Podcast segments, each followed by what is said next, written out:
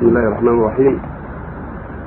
إذا إذا مات إنسان وهو جنب هل تجزئ غسلة واحدة أم غسلتين؟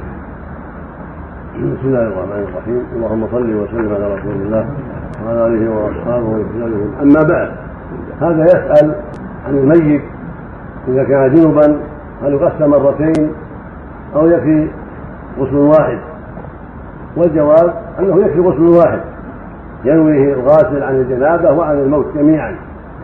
كما لو حاضت المرأة وعليها جنابة ثم اغتسل بعد الحيض بنية الحيض والجنابة فالمقصود أن هذا يكفي غسل واحد بنية واحدة. الغاسل ينوي هذا وهذا ينوي الجنابة وينوي الموت ويكفي.